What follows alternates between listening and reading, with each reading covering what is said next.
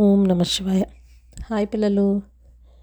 ఇప్పుడు కుంభకర్ణుడు అక్కడ రావణాసురుడి దగ్గర నుంచి బయలుదేరి యుద్ధానికి వెళ్ళాడు. అక్కడ వరకు కదా లాస్ట్ ఎపిసోడ్ విన్నాం మనం. ఇప్పుడు తను అన్ని రకాల ఆయుధాలు ధరించాడు. పక్కన మంచి దుందుబులు మోగుతున్నాయి. అంటే ఇలా డ్రమ్స్ వాయిస్తారు కదా బయలుదేరుతున్నప్పుడు. అవన్నీ మోగిస్తున్నారు. గజాలు అశ్వాలు అలా రకరకాలు అన్నినంటే ఏనుగులు గుర్రాలు కాలినడకన వెళ్ళేవారు ఒంటెలు గాడిదలు ఇలా రకరకాల వాటి మీద చాలామంది వెళ్ళారనమాట రాక్షసులు అతని వెంట. సో దారిలో వెళ్తూ ఉన్నారు. ముందే మంచి బలంగా ఉన్న మనిషి కదా. ఇలా నిల్చొని అలా గంభీరంగా అడుగులు వేసుకుంటూ వెళ్తుంటే అక్కడ ఉన్న వాళ్ళంతా చుట్టూ నిల్చొని పూలు జల్లులు కురిపించడం మొదలుపెట్టారు. అతని మీద గొడుగులు పెట్టారు. మిగతా వాళ్ళంతా ఆయన వెనకాతల పెద్దగా కోలాహలంగా జై జయ ధ్వానాలు చేసుకుంటూ వెళ్తున్నారు. కుంభకర్ణుడు తన వెంట వచ్చిన వాళ్ళతో చెప్తున్నాడనమాట సైనికులారా మనం ఇప్పుడు ఈ యుద్ధభూమిలోకి వెళ్తున్నాం కదా. అక్కడున్న ఆ వానరులందరినీ అగ్నిలో పడిన మిడతలు ఎలాగుంటాయో అలా వాళ్ళని నేను కాల్చేయగలను కానీ వీళ్ళతో మనకి డైరెక్ట్గా ఎలాంటి శత్రుత్వం లేదు. అంతే కదా? వీళ్ళంతా అడవుల్లో సంచరిస్తూ ఉంటారు. వీళ్ళు నాకేం డైరెక్ట్గా ఎలాంటి అపరాధం చేయలేదు. సో వీళ్ళని తీసుకెళ్ళి మన అడవుల్లో మన వనాలు ఉన్నాయి కదా ఉద్యానవనాలు వాటిల్లో పడేద్దాం. డెకరేటివ్ పీసుల్లాగా అక్కడ ఉంటారు. మనకి మంచి టైం పాస్ కదా? సో రాముణ్ణి లక్ష్మణ్ణి మెయిన్గా మనం టార్గెట్ చేయాలి. ఎందుకంటే ఈ లంకా నగరం మీద జరిగిన ఈ దాడి అంతటికీ కూడా వాళ్ళే కారణం. కాబట్టి వాళ్ళని చంపామనుకో అందరినీ చంపేసినట్టే కదా. కాబట్టి ఫస్ట్ యుద్ధంలో వాళ్ళని చంపేద్దాం అని అన్నాడు. ఒక విధంగా బాగానే చెప్పాడు కుంభకర్ణుడు. ఊరికే అందరినీ చంపేయటం అనవసరం కదా. అలా చెప్పిన వెంటనే వీళ్ళందరూ ఓకే ఓకే సరే అని జై జయధ్వానాలు చేయడం మొదలుపెట్టారు. అయితే కుంభకర్ణుడు బయలుదేరినప్పుడు కూడా సేమ్ ముందు వాళ్ళకి జరిగినట్టే అన్ని అపశకునాలన్నీ కనిపించడం మొదలుపెట్టాయి అన్నమాట. అంటే ఉల్కలు మెరుపులు అలాగే కంచర గాడిదల్లాగా అరుపులు నెక్స్ట్ భూమంతా కంపించడం ఇలాంటి రకరకాలు. అలాగే కుంభకర్ణుడికి తన ఎడమ కన్ను ఎడమ భుజం అదిరాయి మగవాళ్ళకి మరి అవి అదిరితే అది అపశకునం కదా. సో అవి కూడా తనకు జరిగాయి. కుంభకర్ణుడు మాత్రం ఇవన్నిటిని లెక్క చేయకుండా ముందుకు సాగిపోతున్నాడు. ముందు వాళ్ళలాగానే ఎలాగో ముందుకు మృత్యు ఉన్నప్పుడు ఇలాంటి అపశకునాలే వస్తాయి. వచ్చాయి కదా అని ఆగిపోడు కదా ఎలాగైనా వెళ్తాడు. సో అలా వెళ్ళిపోయాడు. ఇప్పుడు కుంభకర్ణుడు వాళ్ళ నగర ప్రాకారాన్ని మీదకి ఎక్కాడు అనమాట నగర ప్రాకారం మీద గెంతాడు. అంటే కాంపౌండ్ వాల్ మీదకి. అక్కడ నిల్చొని మొత్తం మొత్తం ఇంత కోట్ల సైన్యం ఉంది కదా వానర సైన్యం మొత్తాన్ని చూశాడు ఒక్కసారి. వాళ్ళు ఇతన్ని చూశారు. చూసిన వెంటనే అంతే ఏ దిక్కుకు ఆ దిక్కుకు పారిపోవడం మొదలుపెట్టారు. చల్లా చెదురైపోతున్నారనమాట వానరులు అందరూ జడిసిపోయారు. ఏమిటి భయంకరమైన ఆకారం అని. దాంతో కుంభకర్ణుడు సంతోషంతో ఇంకా హహహహ నవ్వడం మొదలుపెట్టాడు. ఆ నవ్వుకి సగం మంది నేల మీద పడిపోయారంట. ఆ సౌండ్కి. ఇప్పుడు బాలకృష్ణ సినిమాల్లో వస్తుంది కదా నేను తొడచరిస్తే ఆ సౌండ్కే చచ్చిపోతావురా నువ్వని అలాగా యాక్చువల్గా కుంభకర్ణుడి నవ్వుకి వీళ్ళు అలా పడిపోయారంట చాలామంది. చిన్న చిన్న సైనికులు వాళ్ళు పాలి పారిపోతే ఓకే. నీలుడు నలుడు గవాక్షుడు ఇలాంటి పెద్ద పెద్ద యోధులు వానర యోధులు అప్పటికే చాలామందిని రాక్షసుల్ని చంపిన వాళ్ళు అలాంటి వాళ్ళు కూడా భయపడి పారిపోతున్నారంట. అది చూసి అంగదుడు వీరులారా మీరేంటి మీ పరాక్రమాన్ని మీ వంశం ఎలాంటి వంశాలు ఇవన్నిటినీ మర్చిపోయి మీరేంటి ఇలాగా ఒక నార్మల్ సైనికుడు ఎలా పారిపోతాడు అలా పారిపోతున్నారు? ఎందుకు అలాగా ప్రాణాలను రక్షించుకోవాలని అలా పారిపోవడం ఎంతవరకు మీకు కరెక్ట్? ఆ రాక్షసుడే మన ముందు యుద్ధం చేయలేడు వీళ్ళు ఊరికే మనల్ని భయపెట్టడానికి అలా చేస్తున్నారు అంతే అది కృత్రిమ రూపం నిజమైన రూపం కాదు అని అంగదుడు చెప్తున్నాడు. నిజానికి అది నిజమైన రూపమే కదా? కానీ మనల్ని భయపెట్టడం కోసం రాక్షసులు మాయ చేసి అలా చేశారు. అది నిజమైందేం ఏం కాదు భయపడకండి అని చెప్పాడు. సో అంగదుడు అలా చెప్పిన తర్వాత వాళ్ళందరికీ కొంచెం ధైర్యం వచ్చి సరే అని మళ్ళీ చెట్లు కొండలు అన్నీ పట్టుకొని యుద్ధానికి రెడీ అయ్యారు. సో అంగదుడు ఇప్పుడు మంచి లీడర్షిప్ స్కిల్ చూపించాడు కదా. ఒక యువరాజు ఎలా ఉండాలో అలా చేశాడు. సో వాళ్ళు వెనక్కి వచ్చి కుంభకర్ణుడి మీద ఇవి వేశారనమాట ఈ చెట్లని రాళ్ళని. ఆ చెట్లని ఆ కొండల్ని తీసుకొచ్చి ఇతని మీద వేస్తే మనకి ఏదైనా దోమ కుడితే మనం సింపుల్గా అసలు పట్టించుకోం కదా? అలా ఉంది ఆయనకి. ఆయన మీద పెద్ద పెద్ద కొండలు విసురుతుంటే అవి చిన్న చిన్న రాళ్ళలాగా పిండి పిండి అయిపోయి కింద పడిపోతున్నాయి. ఇంకా చెట్లు అయితే మరి అసలు చెప్పక్కర్లేదు. ఆయన ఏమీ పట్టించుకోవట్లేదు వాటిని. దాన్ని చూసి వీళ్ళందరూ మళ్ళీ భయపడిపోయి పారిపోవడం మొదలుపెట్టారు. కొంతమంది ఏమో సముద్రంలో పడిపోయారు కొంతమంది ఆకాశంలోకి ఎగిపోయారు ఎగిరిపోయారు కొంతమంది ఏమో వీళ్ళు బ్రిడ్జ్ కట్టుకొని వచ్చారు కదా మళ్ళీ అదే వంతెన మీద వెనక్కి పారిపోవడం మొదలుపెట్టారు. ఇలా రకరకాలుగా వెళ్ళిపోతుంటే ఎక్స్క్యూస్ మీ అప్పుడు అంగదుడు మళ్ళీ పిలవడం మొదలుపెట్టాడు అనమాట వానర వీరులారా ఆగండి వెనక్కి రండి మనమంతా కలిసికట్టుగా యుద్ధం చేద్దాం. ఇలా పారిపోవడం వల్ల ఉపయోగం ఏముంది? నిజంగా మీరు ఇలా పారిపోతే మాత్రం కుంభకర్ణుడు వదిలేస్తాడండి. ఎక్కడ పా దాక్కున్నా కూడా పట్టుకుంటాడు. ఆ మాత్రానికి ఇలా పారిపోయి యుద్ధంలో సగంలోంచి భయపడిపోయి వెళ్ళిపోయాము అని చెప్తే మీ ఇంటికి వెళ్తే మీ భార్యలే మిమ్మల్ని పరిహసిస్తారు. అలాంటి ప్రాణాలతో ఉండడం కన్నా ఇక్కడ యుద్ధం చేసి చచ్చిపోయినా తప్పులేదు ఎందుకు అలా బిహేవ్ చేస్తున్నారు? అని మళ్ళీ చెప్పాడు అంగదుడు. యుద్ధంలో చచ్చిపోయినా వీర స్వర్గం వస్తుంది. అంతేగాని వెనక్కి వెళ్ళి అందరి ముందు బయలుదేరేటప్పుడేమో మేము అలా చేసేస్తాం ఇలా చేస్తాం అని పెద్ద గొప్పలు చెప్పి తీరా ఇక్కడికి వచ్చాక యుద్ధంలో మేము చేయలేకపోయాం భయపడిపోయాం వెనక్కి వెళ్ళిపోయాం అని వెనక్కి పారిపోతే దానివల్ల ఉపయోగమే ఉంది అలా చెయ్యకండి. అసలు శ్రీరాముడు ఎదురుగా ఇతను ఏమాత్రం పనికిరాడు ఈ కుంభకర్ణుడు ఈజీగా చచ్చిపోతాడు. కాబట్టి మీరు భయపడకుండా వెనక్కి రండి అని వాళ్ళందరినీ మళ్ళీ పిలిచాడు. సో వీళ్ళందరూ మళ్ళీ ఉత్సాహం తెచ్చుకొని సరే మళ్ళీ యుద్ధానికి వెళ్ళారనమాట విజయము వీరస్వర్గం ఏదైతే అది తేలింది అయితే విజయం దక్కుతుంది లేదా కనీసం వీరస్వర్గమైనా దక్కుతుందని నిర్ణయించుకొని మళ్ళీ యుద్ధం చేయడానికి ముందుకొచ్చారు. నిజానికి వానరు వీరులందరూ కూడా న్యాచురల్గానే మంచి స్ట్రాంగ్ పీపుల్. దాంతో ఇప్పుడు అంగదుడు వాళ్ళని ఇంకా బాగా రెచ్చగొట్టి మరీ తీసుకొచ్చాడు కదా దాంతో వాళ్ళకి ఇంకొంచెం స్ట్రెంగ్త్ పెరిగినట్టు అయిందనమాట సో వాళ్ళు ఇంకా చావుకు భయపడకుండా తీవ్రంగా యుద్ధం చేయడం మొదలుపెట్టారు. కుంభకర్ణుడి మీద దాడి చేస్తున్నారు. అయితే కుంభకర్ణుడు తక్కువ వాడు కాదు కదా. వాడు దొరికిన వాళ్ళని దొరికినట్టుగా విసిరేస్తున్నాడంట. విసిరేస్తుంటే వాళ్ళు కింద పడిపోయి వాళ్ళ బాడీలో పార్ట్స్ అన్నీ పాడైపోతున్నాయి. ట్రిప్కి ఏడు వందల ఎనిమిది వందల మందిని ఒక్కసారి ఇలా చేతికి తీసుకొని విసిరేస్తున్నాడు.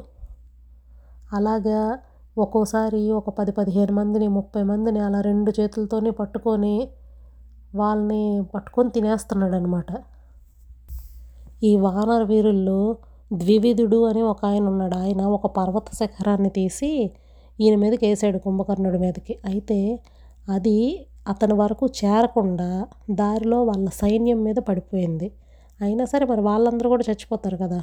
గుర్రాలు ఏనుగులు రథాలు ఇవన్నీ నుగ్గు నుగ్గు అయిపోయాయి అన్నమాట. చాలామంది రాక్షసులు చనిపోయారు. అలాగ అతను బోల్డ్ పర్వతాలు తీసి వాళ్ళందరి మీద వేశాడు. సో కుంభకర్ణుడిని ఏమీ చేయలేకపోయినా ఆయన సైన్యం మీద దాడి చేయడం మొదలుపెట్టాడు అతను. సో చాలా వరకు చాలామంది చచ్చిపోయారు. బోల్డ్ రక్తశక్తం అయిపోయింది ఆ ఏరియా అంతా. అప్పుడు హనుమంతుడు వచ్చాడు యుద్ధం చేయడానికి.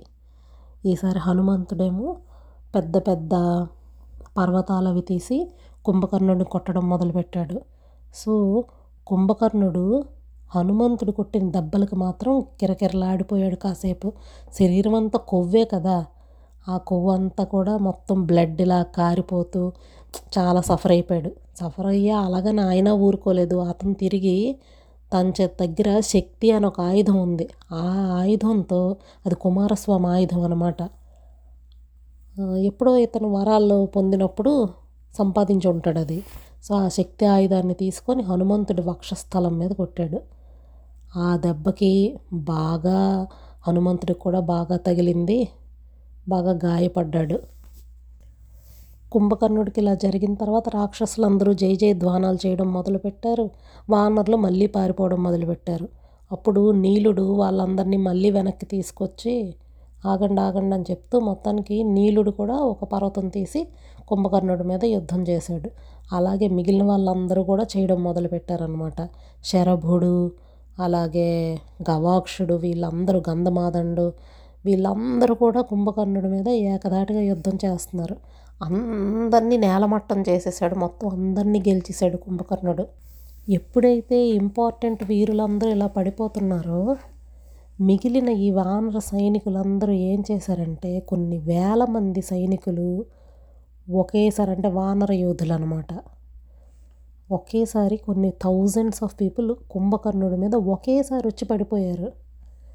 పడిపోయి అతని మీద ఎగిరెగిరి ఎగిరి కొట్టడం కొరికేయడం అతన్ని గోళ్ళతో రక్కేసి దంతాలతో కొరికేసి పిడికిలతో పొడి చేసి వాళ్ళ మోకాళ్ళతో అతన్ని పొడి చేసి అన్ని రకాలుగా కొన్ని వేల మంది ఇప్పుడు ఊహించుకోండి మీరు మామూలుగా ఒక చిన్న చీమ ఉంది. మన దగ్గరికి వస్తే ఇలా నలిపేస్తాం చిన్న చీమ అంటాం. అదే ఒక వెయ్యి చీమలు ఒకేసారి వచ్చి మన కాలంతా పట్టేస్తే పట్టేసి కొరికేయడం మొదలు పెడుతుంటే ఎంత ఘోరంగా ఉంటుంది. ఇప్పుడు కుంభకర్ణుడి పరిస్థితి అది మీరు చదువుకుని ఉంటారు కదా బలవంతమైన సర్పము చలి చీమల చేత చిక్కి చావది సుమతి అని. అలా అనమాట సో ఒక్కసారిగా మొత్తం మీద పడిపోయి తినేస్తున్నారు అలా అలా చంపేస్తున్నారు వాడిని. ఇంకొకసారి కుంభకర్ణుడు విపరీతమైన కోపం వచ్చేసింది. కోపం వచ్చి వెంటనే వీళ్ళని తీసుకొని తినేయడం మొదలుపెట్టాడు. ఇలా నోట్లో ఇలా వేసుకుంటున్నాడో లేదో పెద్ద నోరు కదా. వేసుకున్న వెంటనే వాళ్ళు ముక్కులోంచి చెవుల్లోంచి బయటకు వచ్చేయడం మొదలు పెడుతున్నారు. వాడు కూడా దొరికిన వాళ్ళని దొరికినట్టు నలిపేసి చీమలను నలిపినట్టు నలిపేస్తున్నాడు. అన్ని రకాలుగా వాళ్ళు సఫర్ అవుతున్నారు. అయితే అందులో కొంతమంది మాత్రం ఇంక బాధలు తట్టుకోలేక రాముడి దగ్గరికి వచ్చారనమాట పరిగెత్తుకుంటూ. ఈలోగా అంగదుడు వెళ్ళి కుంభకర్ణుడితో యుద్ధం చేయడం మొదలుపెట్టాడు. ఇద్దరూ కూడా బాగా ఫైట్ చేశారు. చేశాక ఒక్క దెబ్బ వేశాడు కుంభకర్ణుడు. దాంతో అంగదుడు స్పృహ తప్పి పడిపోయాడు అనమాట అంగదుడు పడిపోయిన వెంటనే అంటే ఒక పెద్ద శూలం ఉంది కదా ఈయన దగ్గర ఆ శూలాన్ని సుగ్రీవుడి మీదకి వేసాడు అనమాట సుగ్రీవుడితో యుద్ధం చేయడం మొదలుపెట్టాడు. అప్పుడు సుగ్రీవుడు కూడా మంచి స్ట్రాంగ్గా ఇద్దరు హోరాహోరీ యుద్ధం చేశారు. ఆ యుద్ధంలో మళ్ళీ ఆ శూలాన్ని తీసి సుగ్రీవుడి మీద పెద్దగా అరుస్తూ వేశాడనమాట. వేసిన వెంటనే అది ఆయన దగ్గరకు వచ్చేసరికి సరిగ్గా మళ్ళీ హనుమంతుడు ఎంట్రీ ఇచ్చాడు. ఇచ్చి శూలం ఆయనకు తగలకుండా టక్మన్ ఆపాడు. ఆపి దాన్ని తీసుకొని మొక్కలు చేసేసాడు ఆ శూలాన్ని అది చూసి వానరులకి మళ్ళీ కొంచెం ఉత్సాహం వచ్చింది. ఆ విరిగిపోయిన సోలార్ని చూసి కుంభ మన కుంభకర్ణుడికి చాలా కోపం వచ్చేసింది అనమాట వెంటనే అక్కడ త్రికూట పర్వం పర్వతం ఉంది కదా ఆ పర్వతం నుంచి ఒక శిఖరాన్ని పెకిలించి సుగ్రీవుడి దగ్గరికి వచ్చి అతన్ని కొట్టాడనమాట ఆ పర్వతంతో. ఆ దెబ్బకి సుగ్రీవుడు స్పృహ తప్పి పడిపోయాడు. అది చూసి రాక్షసులందరూ పెద్దగా జయ జయ ధ్వానాలు చేయడం మొదలుపెట్టారు. ఎందుకు? ఇతను ఈ వానరులందరికీ రాజు. ఆ రాజును పడగొట్టాడు. సో అందరూ ఒక్కసారిగా జయ జయధ్వానాలు మొదలుపెట్టారు. అప్పుడు ఈ కుంభకర్ణుడు ఏం చేశాడంటే ఆ సుగ్రీవుడిని ఎత్తుకొని ఆకాశంలో వెళ్ళిపోవడం మొదలుపెట్టాడు అనమాట అది చూసి అందరూ హాహాకారాలు చేయడం మొదలుపెట్టారు. అయ్యో ఏంటి? రాజుని ఎత్తుకొని వెళ్ళిపోతున్నారని. ఇప్పుడు సుగ్రీవుడు ఆలోచన ఏంటంటే ఈ సుగ్రీవుడు ఒక్కడిని నేను తీసుకొని వెళ్ళిపోతే రామలక్ష్మణులు వానర సైన్యం అంతా ఇంకా నాకు వశమైపోయినట్టే కదా. చచ్చినట్టు నా మాట వింటారు అని అనుకున్నాడు. అందుకని ఎత్తుకొని పోతున్నాడు. ఇప్పుడు హనుమంతుడు చూశాడు ఈ సీను. చూసి వెంటనే ఏం చేయాలి ఇప్పుడు పరిస్థితి అని ఆలోచించడంటే హనుమంతుడు ఆలోచనలు ఎలాగున్నాయో మీరు ఒకసారి ఇక్కడ అబ్జర్వ్ చేయండి. ఆయన ఏమనుకుంటున్నాడు? ఏంటి కుంభకర్ణుడు ఈ రకంగా సుగ్రీవుడిని ఎత్తుకుపోయాడు? ఇప్పుడు నేను ఏం చేయాలి? నా శక్తి అంతా ఉపయోగించి ఎలాగైనా సరే ఆయన్ని వెనక్కి తీసుకొచ్చి కుంభకర్ణుడిని నా ముష్టిఘాతాలతో గట్టిగా కొట్టి ఆయన అక్కడ పడేసి సుగ్రీవుని విడిపించి తీసుకురావడం. కానీ సుగ్రీవుడు ఎంతమందినో గెలిచినవాడు. అలాంటి వాడిని నేను వెళ్ళి విడిపిస్తే ఆయనకి అది నచ్చుతుందా? ప్రస్తుతానికి స్పృహలో లేకపోవచ్చు. కానీ కాసేపటి తర్వాత మెలకు వస్తుంది కదా. మెలకు వచ్చిన తర్వాత తానే ఆ యుద్ధం చేయాలనుకుంటాడు ఎందుకంటే నేను వెళ్ళి ఆయన్ని రక్షించానంటే ఆయనకి అది చెడ్డ పేరు కదా. తనకు తాను రక్షించుకోలేకపోయాడు రాజు అని ఉంటుంది కదా. కాబట్టి నేను ఆలోచించి ఇప్పుడు ఏం చేస్తానంటే నేను ప్రస్తుతానికి ఏమీ చేయను. ఆయన స్పృహలోకి వచ్చే వరకు వెయిట్ చేస్తాను. అంతవరకు మన సైన్యం ఏదైతే అటు ఇటు చెదిరిపోయిందో వాళ్ళందరికీ కొంచెం ధైర్యం చెప్తాను అని అనుకున్నాడు ఆంజనేయుడు. చూడండి ఊరికే ప్రతి పని అలా చేసేయడం కాదు. ఏది ఎప్పుడు చేయాలో ఆలోచించి చేయడం అనేది మనకి ఇక్కడ అర్థమవుతుంది. ఊరికే రాజుగారిని ఎవరో ఎత్తుకుపోతున్నారు కదా నేనే వెళ్ళి కాపాడేశాను నాకే మంచి పేరు వచ్చేస్తుందని ఆయన అనుకోలేదు. సుగ్రీవుడికి చెడ్డ పేరు వస్తుంది కదా అని ఆలోచించాడు. సో ఇది ఇలా ఉండగా ఆ సైనికులందరినీ కూర్చోబెట్టి ఐ మీన్ కూర్చోబెట్టు కదా వాళ్ళందరిని ఒక దగ్గరికి చేర్చి భయపడకండి ఏమీ పర్వాలేదు ఇలా ధైర్యం చెప్తున్నాడు. ఈలోగా కుంభకర్ణుడు సుగ్రీవుడిని తీసుకొని లంకలోకి ప్రవేశిస్తున్నాడు. నెమ్మదిగా సుగ్రీవుడికి మెలకు వచ్చింది. మెలకు వచ్చి చూశాడు. ఈయన్ని కుంభకర్ణుడు ఎత్తుకొని పోయి రావడం ఇలా చుట్టూ జనాలు ఓహో శత్రువుని ఎత్తుకొని వచ్చేస్తున్నాడు కుంభకర్ణుడు కుంభకర్ణుడే గెలిచాడని ఓహో చుట్టూ ఊరు ఊరంతా వచ్చి చూసేస్తున్నారు ఆ సీన్ని. ఇంక ఈయన మెలకు వచ్చింది వచ్చినా కూడా కాసేపు ఆగాడు చూశాడు. వెంటనే సడన్గా మీదకి ఎగిరి ఆ కుంభకర్ణుడు చెవులు ముక్కు ఈ సైడు మొత్తం అంతా గోళ్ళతో రెక్కేసి దంతాలతో కొరికేసి అచ్చమైన వానర లక్షణం అనమాట ఆ పనులన్నీ చేసేసి మొత్తం ఒళ్ళంతా గాయపరిచేసి నలిపి నలిపేసి పూర్తిగా పాడు చేసేస్తున్నాడు అనమాట అతన్ని. ఫుల్ ఒళ్ళంతను. ఇంకా కుంభకర్ణుడికి విపరీతమైన కోపం వచ్చేసి సుగ్రీవుడిని గిర గిర తిప్పి నేల మీద ఇసిరి కొట్టాడు. అయితే అప్పుడు రాక్షసులందరూ కూడా వచ్చి సుగ్రీవుడిని గట్టిగా కొట్టారు. కొడుతుంటే వెంటనే ఈయన ఏం చేశాడు? రివ్వుమని ఆకాశంలోకి ఎగిరిపోయి తిన్నగా మళ్ళీ రాముడి దగ్గరికి వెళ్ళిపోయాడు. సో కుంభకర్ణుడు ఫుల్గా రక్తశక్తం అయిపోయాడు కదా. ఏ పని అనుకొని లోపలికి వచ్చేసాడో యుద్ధాన్ని ఆపేసి మళ్ళీ ఇప్పుడు అతను వెళ్ళిపోయాడు. ఇంకేం చేయాలి? మళ్ళీ యుద్ధానికి వెళ్ళాలని డిసైడ్ అయిపోయాడు అనమాట ఇప్పుడు తన ఆయుధాన్ని హనుమంతుడు ముక్కలు ముక్కలు చేసేసాడు కదా. అది చూసుకున్నాడు ఓహో నాకు ఆయుధం లేదని చెప్పి వెంటనే ఇంకో పెద్ద గదం తీసుకొని మళ్ళీ ఆవేశంతో ఇంతకు ముందు కన్నా ఇప్పుడు ఎక్కువ ఆవేశం ఎందుకు అవమానం? నేను ఓడిపోయాను అన్నట్టుగా. సో మళ్ళీ మంచి ఆవేశంతో వచ్చి సైన్యాన్ని అంతటిని భక్షించేయడం మొదలుపెట్టాడు అనమాట అసలే రక్తపానం మాంసం తినడం ఇవన్నీ మంచి ఇంట్రెస్ట్ కదా ఆయనకి.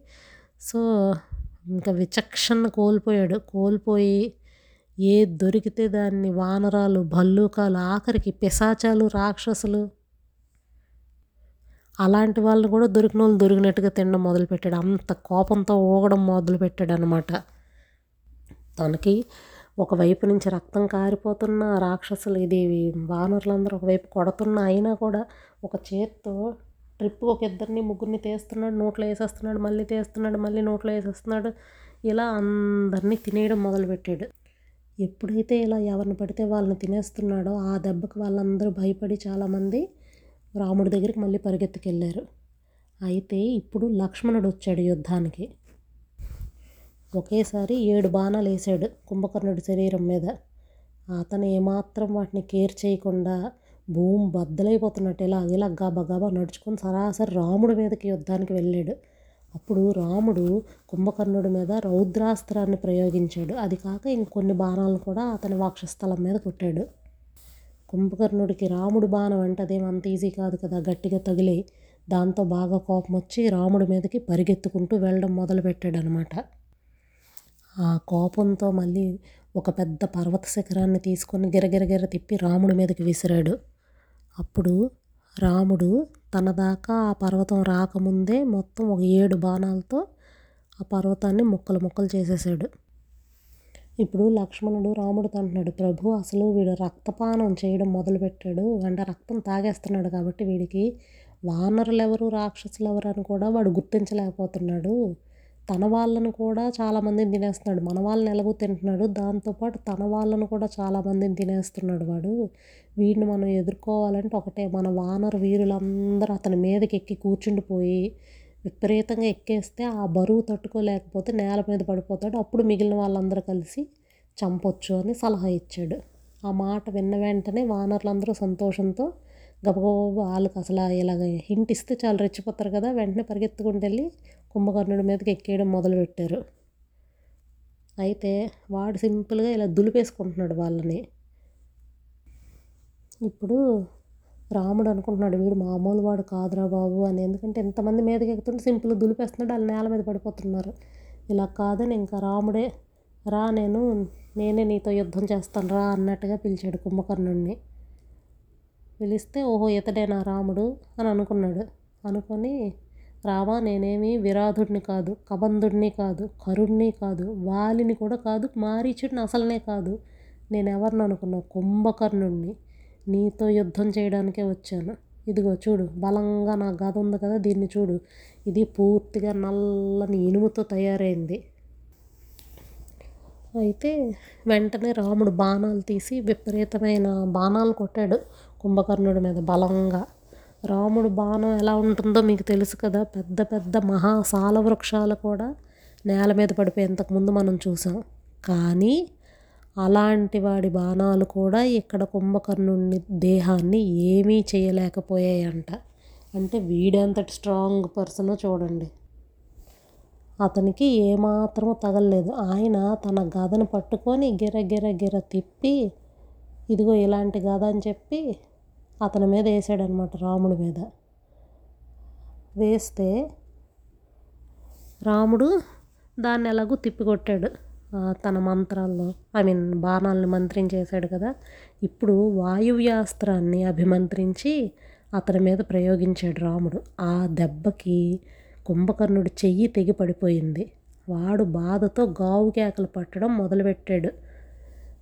ఆ పెద్ద చెయ్యి అదే ఒక పెద్ద పర్వతంలా ఉంటుంది కదా. అది తెగిపోయి వచ్చి వానర సైన్యం మీదే పడిపోయింది. అంటే వీళ్ళ సైన్యం మీదే. దెబ్బకి ఆ చెయ్యి బరువు కింద ఉన్న వాళ్ళందరూ పచ్చడి పచ్చడి అయిపోయారంట. అంత పెద్ద చెయ్యి. ఆ మిగిలిన ఒక్క చేత్తోనే ఓ పెద్ద సాల వృక్షాన్ని తీసుకొని రాముడి మీదకు పరుగు పెట్టాడంట. ఈసారి మళ్ళీ ఆ చెట్టు వేసి పట్టుకొని వచ్చాడు కదా వచ్చేసరికి ఈయనేమో ఇంకొక అస్త్రం వేశాడు ఇంద్రాస్త్రం. ఆ దెబ్బకి ఉన్న ఒక చేయి కూడా పడిపోయింది కింద. సో పైన రెండు చేతులు తెగిపోయి ఉన్నాడు ఆయన హాఫ్ బాడీ గాన్ అనమాట. ఇప్పుడు ఒకేసారి రెండు బాణాలు రెండు కాళ్ళ మీద రెండు పాదాల మీద కొట్టాడు. కొట్టిన వెంటనే నేల మీద పడిపోయాడు ఆయన ఆ సౌండ్కి పెద్ద పెద్ద పర్వతాలు కూడా కదిలిపోయాయంట. కానీ వీడిల్లు బంగారంగా నీడు చేతులు తెగిపోయి కాళ్ళు తెగిపోయి తొడల సాయంతో ఆకాశంలోకి ఎగిరాడట. ఆకాశంలో ఎగిరి తన మొహాన్ని ఇలా ముందుకు చాచి అంటే రాముని ఇలా నోటితో పట్టేద్దామని మీదకు వచ్చేస్తున్నాడంట వాడి విల్ పవర్కి మెచ్చుకోవాలి మనం. రాముడు ఇంకొకేసారి అట్టే స్ట్రెచ్ దడ దడ దడ దడ బాణాలు వేసాడు. అతను మొహం అంతా బాణాలతో నింపేశాడు.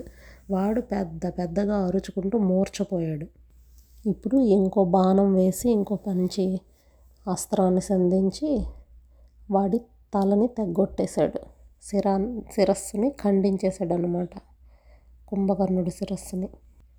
రాముడు కొట్టిన దెబ్బకి ఆ తల వెళ్ళి లంకలో పడిందంట. దాని అది పడిన సౌండ్కి ఆ ఇచ్చిన ప్రెషర్కి ఆ చుట్టుపక్కల రాజవీధుల్లో ఇళ్ళ మీద పెంకులు అవి ముక్కలైపోయి పడిపోయాయంట. అంత పెద్ద తల. మొత్తం నేల మీద పడిపోయి ఆ బాడీ ఇంకా అటు ఇటు ఇంకేముంది? చేతులు పోయే కాలు పోయి ఆ తొడలతో తిరుగుతున్నాడు తల పోయింది. ఆ మిగిలిన బాడీ అటు ఇటు పారిపోతున్నారు. వానర్లైనా అయినా వాళ్ళ మీద కూడా పడిపోయింది. అంత పెద్ద బాడీ కదా.